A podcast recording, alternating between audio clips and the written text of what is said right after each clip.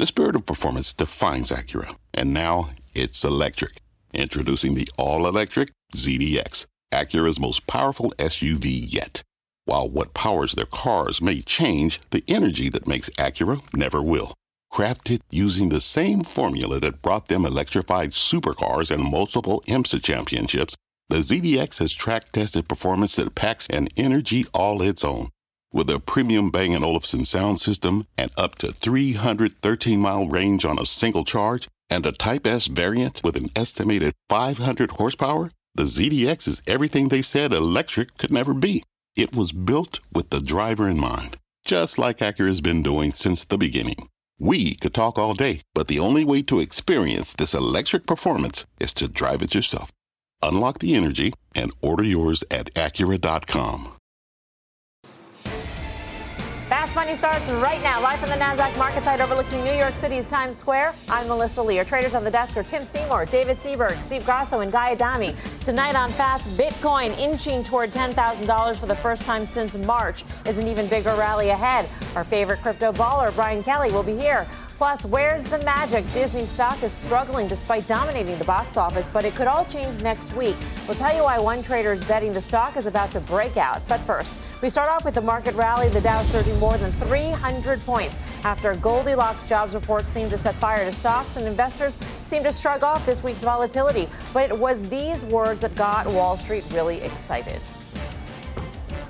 It is an unbelievable company. I mean, that, if you look at Apple, I think it earns almost twice as much as the second most profitable company in the United States. Uh, it's a, it's a wide, wide gap. I mean, it's, it's an amazing business. I mean, here's a company that's, you know, whatever the earnings are, 60 billion or whatever, and you can put all their products on a dining room table. The Oracle of Omaha unveiling to CNBC this morning that he bought a whopping 75 million shares of the tech giant in the first quarter, adding to his already large stake. And everything is awesome for Apple. The stock hitting an all time high, up a whopping 13%, gaining more than $100 billion in market cap this week alone. Shares getting a boost after it squashed doubts about the strength of iPhone sales in its earnings report on Tuesday. So does Apple keep rallying from here? Can it take the rest of the market along with it? And who sings this song? Uh, whoever it is, they should stop. Stop singing it. Sarah and Teagan. Come on. Getting- Who? Come- Sarah and Teagan. Tegan and Sarah. Sarah Teagan, Teagan and Sarah. whatever. karaoke bar for crying out loud. Well, Anyway, back to the back topic. to, back to can Apple continue to rally from here? I- Listen, I thought the quarter was fine. We discussed the quarter. The stock opened around that $175 level and sort of hovered there. I didn't think it was anything spectacular. I think the reason why it rallied today, obviously, is because there's a Buffett headline. Historically, we've seen this. Mr. Buffett comes in, you see rallies in the names, and then you see a back and fill. Mm-hmm. I think that's what we're going to see in Apple. But if we're going to somehow associate today's market move giving any credit whatsoever, or some of the credit to Apple, I think that's wrong. I think the market was doing this today, regardless, given what you talked about at the top of the show. I, I I agree. I think this was the this was the catalyst. This added to the to the fuel or the kinetic energy, as Todd Gordon would say. Oh, once the why- once the wow. once the momentum started, it kind of filled through.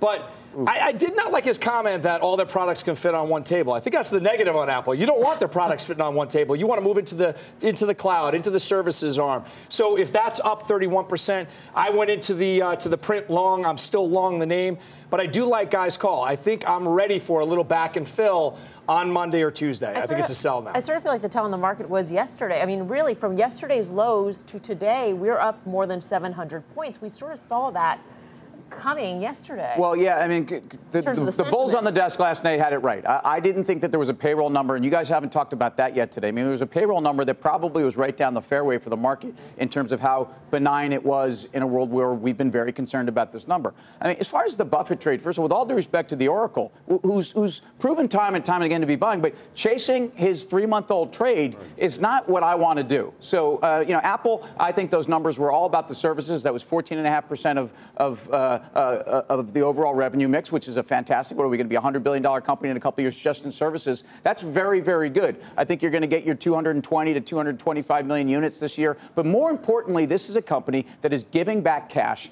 um, very, very rapidly. And we know that they are 50 billion in free cash flow a year, typically. And it's a company that obviously the 100 Buying billion that the they announced Yeah. not wasn't really new news, but it was it was good news. Yeah, I mean, look, it's been 160, 180 sort of has been that range. And when it gets to 160, you just buy with your eyes closed. 180 has been really that level where it's become a funding short. And I look at it here and say, I don't believe there's a lot more upside here. I think it is you know, the Buffett sort of like. But David, you know, just to, I, I, I, want you to finish. But when you say 160 and you buy with your eyes you. closed, there's not, there's not. You can interrupt me, interrupt yeah, yeah. you in one second. the 160 buy with your eyes closed. There's a lot of people who are talking about the story is over. The, it's a hardware well, company, it's not. It's and you not. have to get out of the name. So it was not a buy with your eyes closed. It was. I think the story's over. All the suppliers no, no, said it was I over. Think it was a, I think it was a buy with your eyes closed. I think we said it on the show. It's a buy with your eyes closed because there is one component of it that people are missing. The street expectations on the services side they don't have high expectations, very flat expectations going to the outer years. So if they can ramp that business, you're going to see an inflection in street numbers. They're going to go higher. That's going to that could meaningfully shift and take the sort of if any sort of like uh, you know margin you know decrease comes to the to the iPhone or any hit to the iPhone, that can offset it dramatically. So I think that's the part of the equation that people were missing at that level, plus the fact that you had repatriation and other things that could have occurred stock buybacks, et cetera, that would have drawn the stock higher. So I look at it here and say it's gotten too far, 185 or 184, wherever it went out through the Buffett sort of like, you know, commentary. I think it's overdone. I think it settles down. You don't I, need to chase it. Yet. I think we're making too big a deal out of a $20 move in a $175 stock. I mean, it's moved plus or minus 10%, like many right. of the stocks in the market. But this, so is on they, top, this is on top of a very big week already. I mean, the stock for the week is up about 13%. Five, you're right. And into so the numbers it rallied. easily it could have said, you know what, we already had this rally coming into Warren Buffett's comments, and so we're not going to rally anymore. Okay, so your original comment was, what's the allegory for the market? Yeah, My view is, is that until, until, the S&P gets above uh, 2675, it's still breaking down every single time on this downtrend. I know we've got a great chartist coming in here, but um, I needed to get that in hope, first. Hope, don't, don't forget Worth, by the really? way. What if it's not? Then I'll, i might get up and leave. It's going to make that other guy feel really Don't awkward. forget the, the commentary, though, about the funding short, right? There was a lot of short covering in the tape today on Apple. Apple was a lot of short covering, so keep that in mind. Maybe the allegory is the day that Apple reported, or the day after Apple reported, Apple had a big gain. What did the markets do? Outperformed. Not much. Right. Sorry, Apple yeah, outperformed the markets is your yeah. point. You know, and Dan and Dan Nathan, who is going to be on this show in 24 minutes, mm. will, ha- well, it's will a different show. You it's a different, it's a different show. show. But he said, you know, the market, Apple can rally without the broader market. He was correct, at least for a few days. Again, to Tim's point, I'm with you. The S&P still has a lot of work to do, but I think today, in terms of the jobs number, there's nothing predictable about this market. Right. But I think, given what we've seen, given on a Friday, given the way it bounced off the lows yesterday, it was somewhat predictable. What seemed kind of interesting to me was the leadership in the market. We saw tech, which wasn't surprising. Semis uh, are and, back. And back in Staples. Yeah.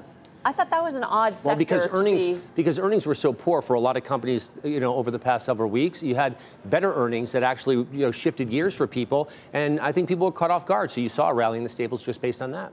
The staples have been so oversold. Oversold. I mean, this is this is a segment where we've talked about the 10 year, we've talked about staples. It was really eh, people trying to reach for anything where it hasn't rallied or hasn't become overbought, even with these little pivot rallies that we've seen. And staples fits that bill. All right. Well, our next guest called the Apple breakout on Monday.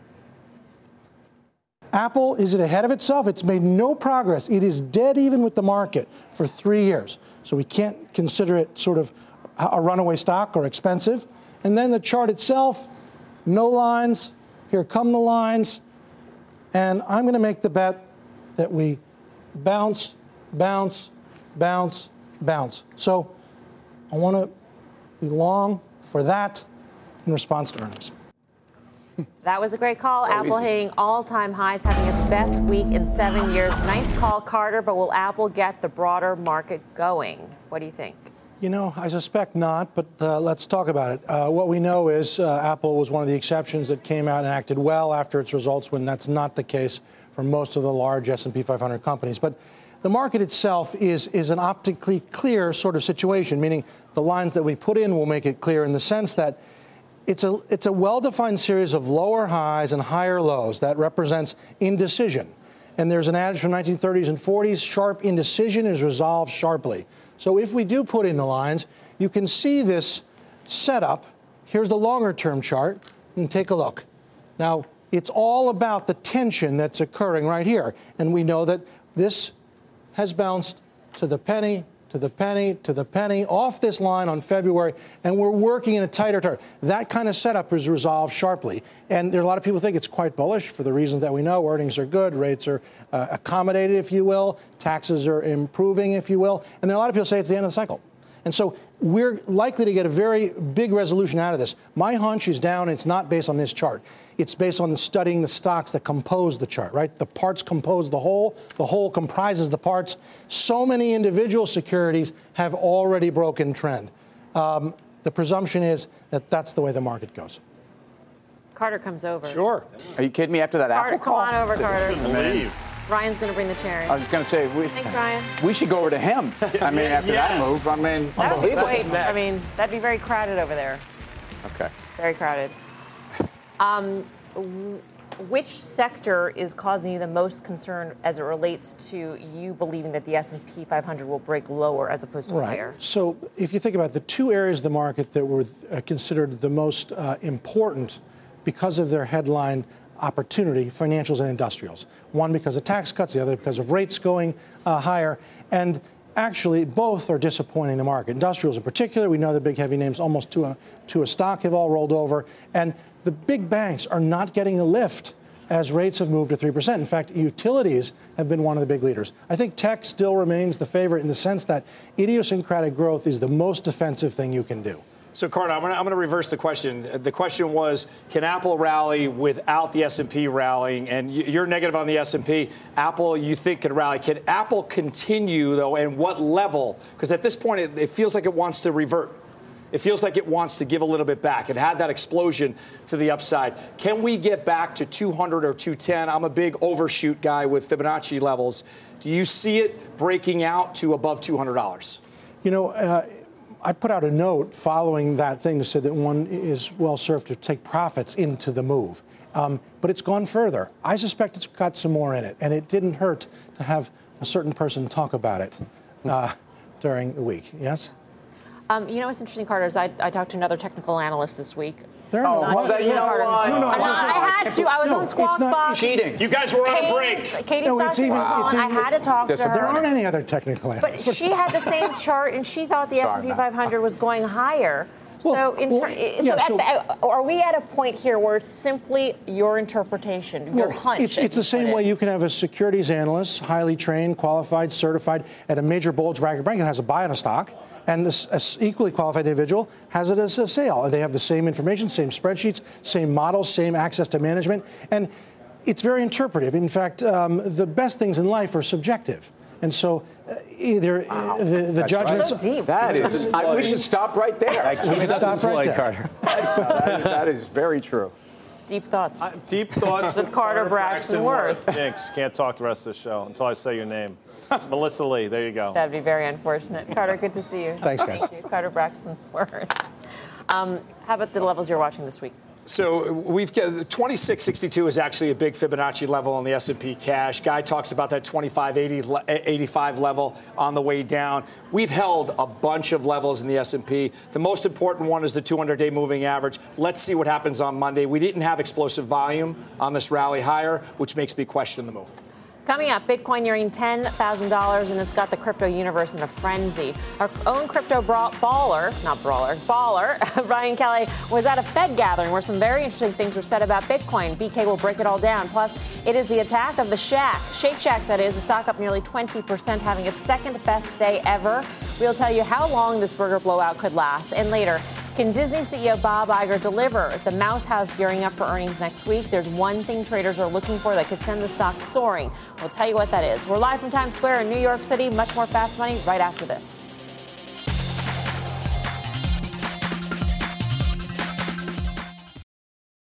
Welcome back to Fast Money. Uh, we have a Bitcoin alert for you. Bitcoin nearing $10,000. The crypto has been in stealth rally mode since early April. So, what is going on here? Our own Bob Pisani breaks it all down. Hi, Bob.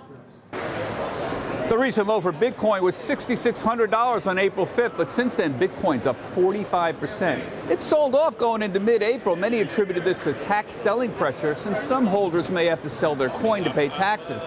The real turnaround occurred on April 12th, just before tax day. Bitcoin surged 17% on heavy volume.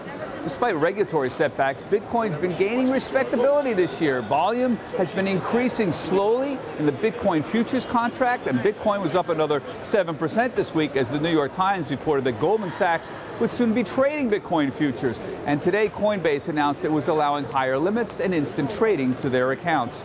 There'll be additional security also to help prevent unauthorized sends of digital currency. Finally, for those of you who want to trade technicals, more positive news in the last week or so, Bitcoin broke a descending trend line. Since January, there's been a series of lower highs put in.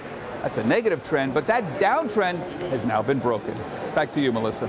All right. Thank you very much, Bob Pisani. For more on where Bitcoin is heading, let's bring in our crypto baller, Brian Kelly. He joins us now live from the Hoover Institution's Monetary Policy Conference. And BK, I know that there are a lot of uh, Fed officials roaming around there. And, and key to Bitcoin's future is how the Fed is going to view Bitcoin. There have been a, a number of white papers put out by regional Fed. Um, Fed offices around the country. So, is there a general consensus at this point? No, I would say there's not necessarily the general consensus, although there's been a lot of thought about it put towards it. You know, when I would go to events like this in the years past, eh, you would kind of dismiss Bitcoin, but it's been brought up several times at this conference and taken quite seriously. And I think you have to with the market cap at uh, half a trillion dollars at, at this point. I think it's a serious market. Is there any regional Fed, in your view, that's sort of taking the lead on this? I mean, you would imagine the New York Fed might take the lead, but the St. Louis Fed actually put out a white paper pretty recently about this. Yeah, the, each individual Fed has done some good work on this. I know Steve Liesman has been talking to a lot of them today at this conference. Uh, I have not noticed a particular Fed that's taking the lead, although uh, the St. Louis Fed, what was interesting about that paper is they really compared Bitcoin uh, to a fiat currency and how the valuation was very similar. Uh, so we you know, talk a lot about, oh, is Bitcoin in a bubble or is Bitcoin not in a bubble? But they just said essentially that the value of Bitcoin is the same, or at least determined in the same way as fiat currency. And they also sort of acknowledge that there is a place for digital currency, for, for cryptocurrency specifically, which I thought was, was pretty interesting in terms of acknowledging the value of Bitcoin uh, with a function. Um, in terms of the most recent stealth rally, BK, what are some of the catalysts you see uh, that could possibly keep this going higher?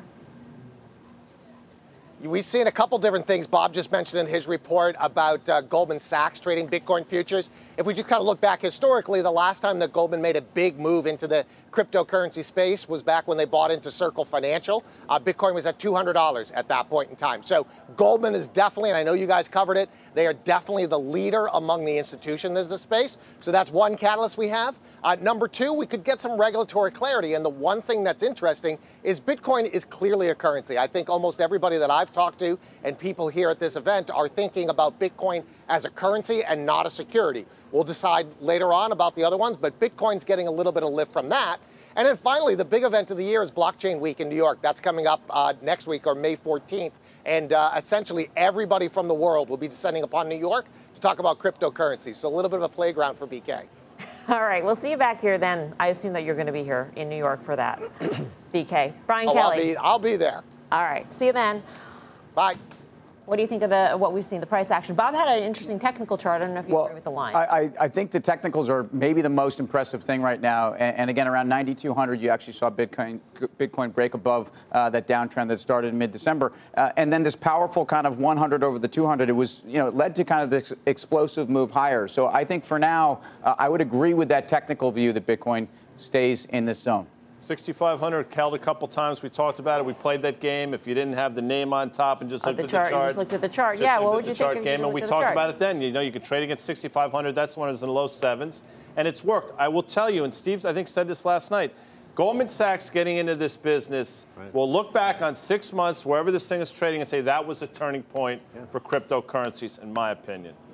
How about Square? Where are you on that? So Square, I'm, I'm back long again. Yeah. I have a two thirds position. So I sold it, I sold it, and then I bought back a two thirds position, waiting for the market to wash out. But when you look at their Bitcoin play, and when you see adoption, if adoption increases and it becomes more prevalent throughout Wall Street banks, then there's going to be more Bitcoin mining.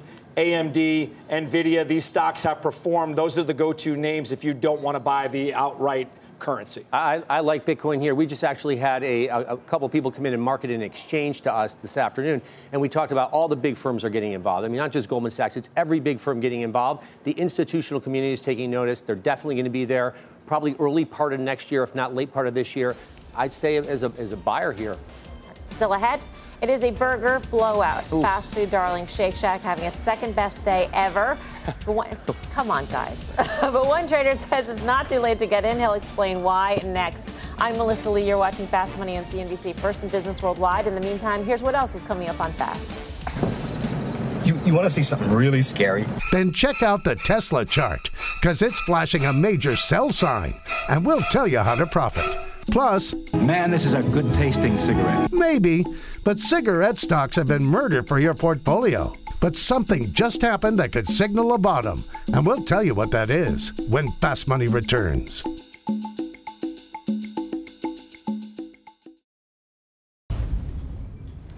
Welcome back to Fast Money. Shake Shack shares surging a whopping 18% today and topping the tape. The burger chain having its second best day ever after reporting better than expected earnings, increasing its full year guidance. As digital orders and deliveries help boost sales, Shake Shack plans to open another 32 to 35 U.S. company owned stores this year as it continues to aggressively expand. So is it time to take a bite out of the Shack? Berg, what do you say?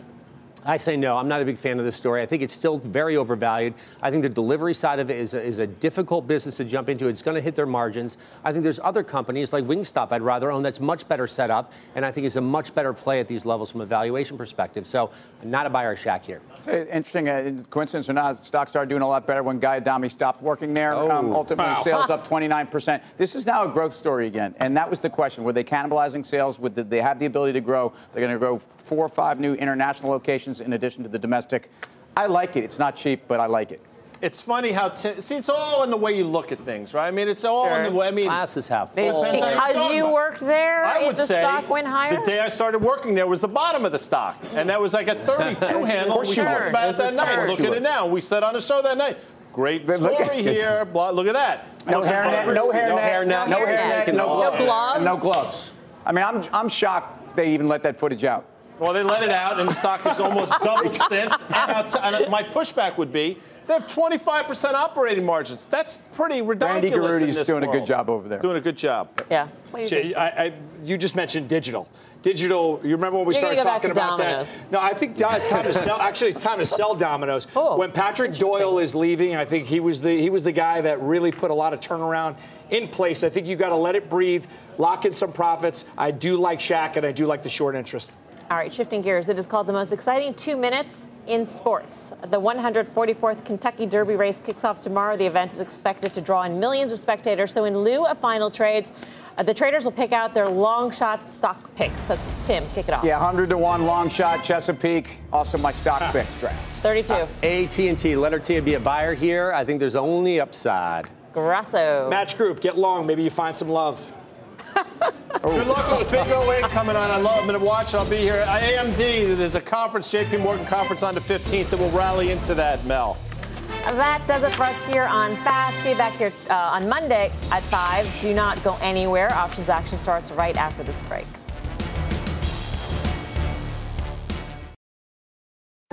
What's on the horizon for financial markets? At PGIM, it's a question that over 1,400 investment professionals relentlessly research in pursuit of your long term goals. Specialised across asset classes, but united in collaboration, our teams provide global and local expertise. Our investments shape tomorrow, today. Pursue your tomorrow with PGIM, a leading global asset manager.